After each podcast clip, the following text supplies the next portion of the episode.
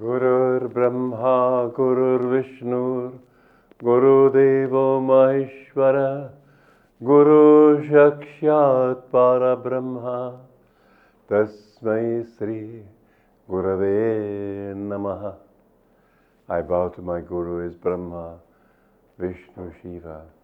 I bow to him in you too. I would like today to read from the book Conversations with Yogananda, a deep passage. Be prepared for stretching your mind a little bit. Sir, I asked him, what stage must one have reached to be called a master? He must have attained Christ consciousness. The stages of enlightenment, he continued, are first to be conscious of the Om vibration throughout the body. Next, one's consciousness becomes identified with that Om vibration beyond his body, and gradually throughout the universe. One then becomes conscious of the Christ consciousness within the Om vibration. The Christ consciousness is Kutastha Chaitanya. First, one becomes consciousness of, conscious of that in the physical body, then, gradually, in the whole universe. When you achieve oneness with that vibrationless consciousness everywhere, you have attained Christ consciousness. That final stage lies beyond vibration itself, in oneness with God the Father, the Creator beyond the universe. When, still in that highest consciousness, you can return to the body without losing your inner sense of oneness with God, that is complete freedom. All true masters, even those who are not yet fully liberated, live in that nirvikalpa state. That is what Jesus Christ had. It is what he meant by perfection in saying, Be ye therefore perfect, even as your Father, which is in heaven, is perfect. To be a Christ like master, one must have attained that state. Now, this is beyond the common understanding I remember I'd been with my guru just a few days, and I was thinking of him as a wise man. And he looked at me one day and he said, If you knew my consciousness. One day, not one day, but for a sequence of days, I used to pray to him, Help me to love you as you love me. Answering that thought when I saw him next, he said, How can the little cup hold the whole ocean? You must become the ocean first. So it is that his consciousness was not limited to a body and an ego. This is true for all great yogis. They are not limited by this. When you go deep into yourself, how do you break that sense of I am this body? Well, you can go deep into meditation. you can relax yourself into the inner peace. You cannot feel your body. Nonetheless, there's that barrier of thinking, I am this I. How do you break that? Well, there are two points here, and they're both important. One is the grace of the Guru. Without having the magnetism of somebody who has broken through it, it's very hard to break out of it yourself. But another thing is that by Guru's grace, he helps you in your attunement with Om. Om is the infinite vibration of God. Everything in the universe is in a state of vibration. Science does this too. It says matter is nothing but energy in a state of vibration. Yogis say that energy too is a state of vibration, vibratory thoughts. Thoughts are too a vibration of the consciousness of spirit. Everything exists in consciousness. Everything exists in spirit. But that means everything exists out of spirit in vibration. When you go deep in meditation, or let's just put it this way first, you go into a very quiet place, no sounds anywhere. Underneath that silence, if you listen closely, you will hear there is still a sound. That is Om. underneath all the noise and vibratory sounds of this world, that Om is continuous. If you can listen to that, and in fact, in yoga, we teach to close your ears off so that you can hear them inside. That's more important. But as you listen to that sound, then you begin to go into that sound and you begin to feel it coming into, first of all, you hear it in the right ear. Some people say, well, what if I hear it in the left ear? It's okay. But there's a reason why mantra diksha is given into the right ear. There's a, a, positive side here. It's interesting in science, too, they've discovered that stimulating certain nerves above the right ear helps to create psychic experiences, sounds and lights, and so on. So if you hear it in the left ear, it's okay.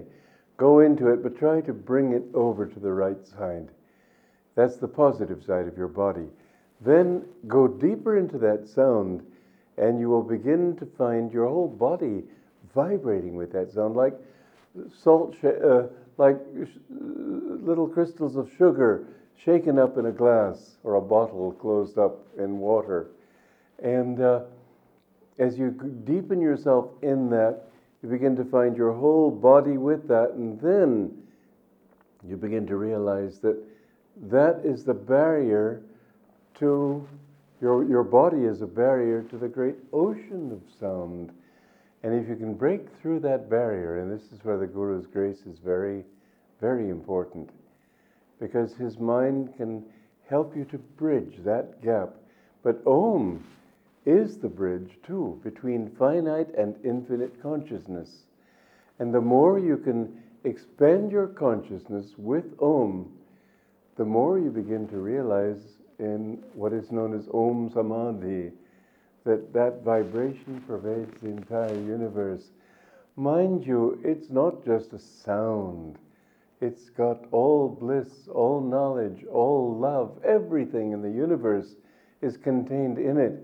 And if before you do anything creative, for example, if you will commune with that sound, you will find that that, that the wisdom in that sound is coming to you and you understand things without even without even knowing where you understand them from but your this is true wisdom not just imagination in that sound contains the entire power of the universe that sound is the Divine Mother. I remember meditating with my guru out in the desert once, and he said, Just listen, you could hear it with your open ears, the sound of Om just booming. He said, This is the kingdom of Om. This is the kingdom of Divine Mother. Om Kali, Om Kali, Om Kali. And he listened. So it was so blissful hearing that sound, just sort of vibrant everywhere. This is why yogis like to go to desert places, because the sound is powerful there. But it's not enough to hear it with your ears. You must go behind the hearing to the power of hearing, behind the power of hearing to the knowledge of the soul which communes with that infinite self. Then, however, that's not the end of it by any means. It's a wonderful state. But you want to go beyond vibration if you want to become aware of that motionless spirit which is at the heart of every atom. Every atom in its movement, every thought in its movement, every inspiration in its vibration. Behind that, there is the still consciousness of spirit. You know, this is the secret of the, of the Christian Trinity, same as Om Tat Sat. It's uh, this is the true Hindu trinity, not Brahma, Vishnu, and Shiva. Brahma, Vishnu, and Shiva are three aspects of Om. Brahma is the higher vibration of Om, which brings everything into manifestation. Vishnu is the more ordinary, I shouldn't say ordinary, but medium level sound of uh, preserving everything. And then Shiva is that deep dissolving, which dissolves everything back into the infinite. They are the, the three aspects of Om only. And uh, when you hear them, you hear them like that. But behind that is absolute stillness. you see vibration where this vibration is always movement, left and right, up and down, whichever. And you have to go behind that if you want to understand the Spirit at the center of every point in creation. Divine vision is center everywhere, circumference nowhere. The truth of your being is center everywhere, circumference nowhere. You must try in your life to always capture the center of every perception.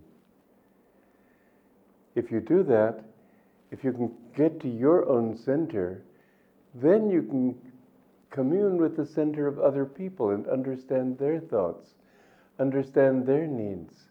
The more you listen from your center, the more you will really understand them. Whereas if you try to understand them by looking at them and or thinking, yeah, I had that experience and relating it to your own past, you won't get the you won't have the ability to to uh, perceive them. But you know, I've done this even in writing music. That when I want to write a piece of music, I try to feel the center of the message that I'm trying to communicate. Once I can get the center, then the melody is there. I don't have to work for it. The words are there, they just come naturally. There's no work involved. The work involved is getting centered. Getting centered in myself, getting centered in that thought, getting centered in the heart of that vibration, and then suddenly what you want I've written as much as 31 melodies in one day just by going from center to center to center with full concentration. Now, that's a lot, and I don't normally do that, but it is possible. Now, what we're talking about is going even beyond melody, because melody, too, is a kind of vibration. What we're really talking about is getting to the heart of vibration itself. That is Christ consciousness. That is the Kutastha Chaitanya. That is the goal of sadhana. And when you can go deep enough in yourself and be calm enough in yourself so that there is no movement, you discover then behind that vibration of Om in your body that there is a stillness, a watchful presence. And then, as you go deeper into that watchful presence, you see that that center everywhere has a circumference nowhere. It isn't circumscribed by your body.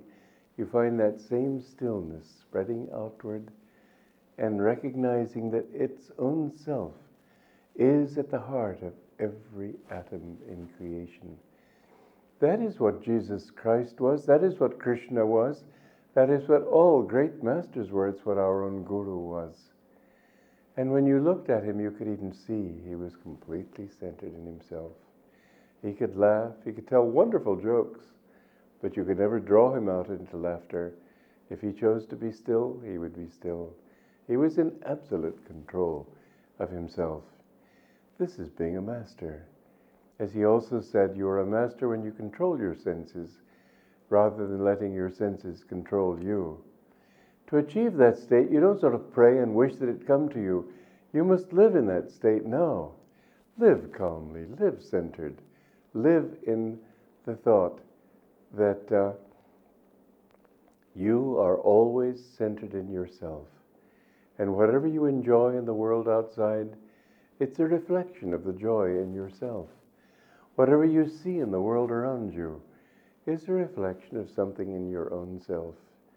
All is merely a manifestation of that same one. There comes great freedom in that thought. Don't be afraid of it. Fear is there naturally because it's, the ego hates it. But remember this the soul loves it. The ego doesn't like to meditate, the soul loves to meditate. Have this longing for God. Long to call to Him and know that He is always inside you calling to Him. This song is written on, you might say, it's God's call within. Seek, forsake your delusions, seek me. Joy to you.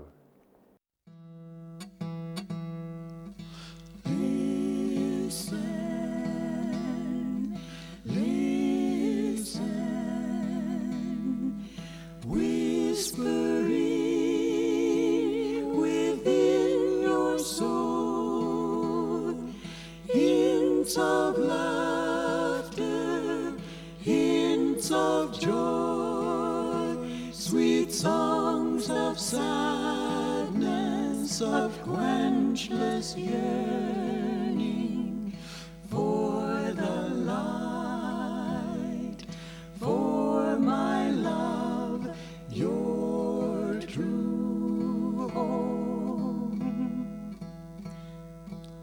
Long your heart has played the dancer, long you've toyed with merest shadows of the treasures left behind you, deep in your soul.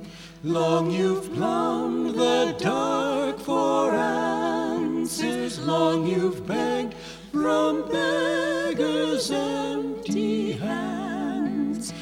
Gifts of life they too were seeking, gifts none could share. Friend, how long will you wander? Friend, as long as you seek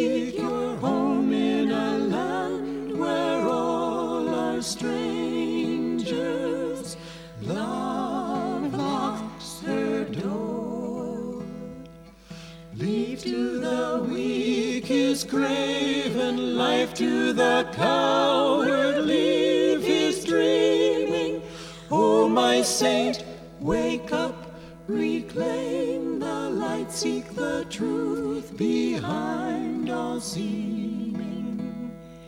Leave to the weak his craven life to the coward. Leave his dreaming.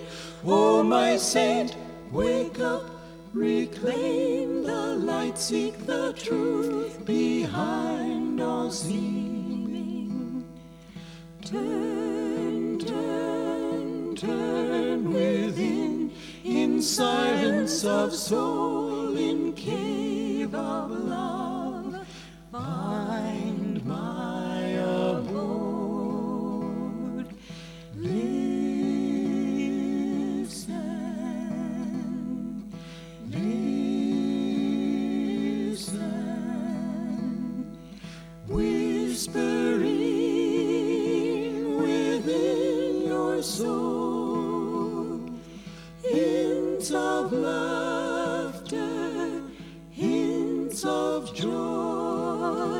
sweet songs of sadness,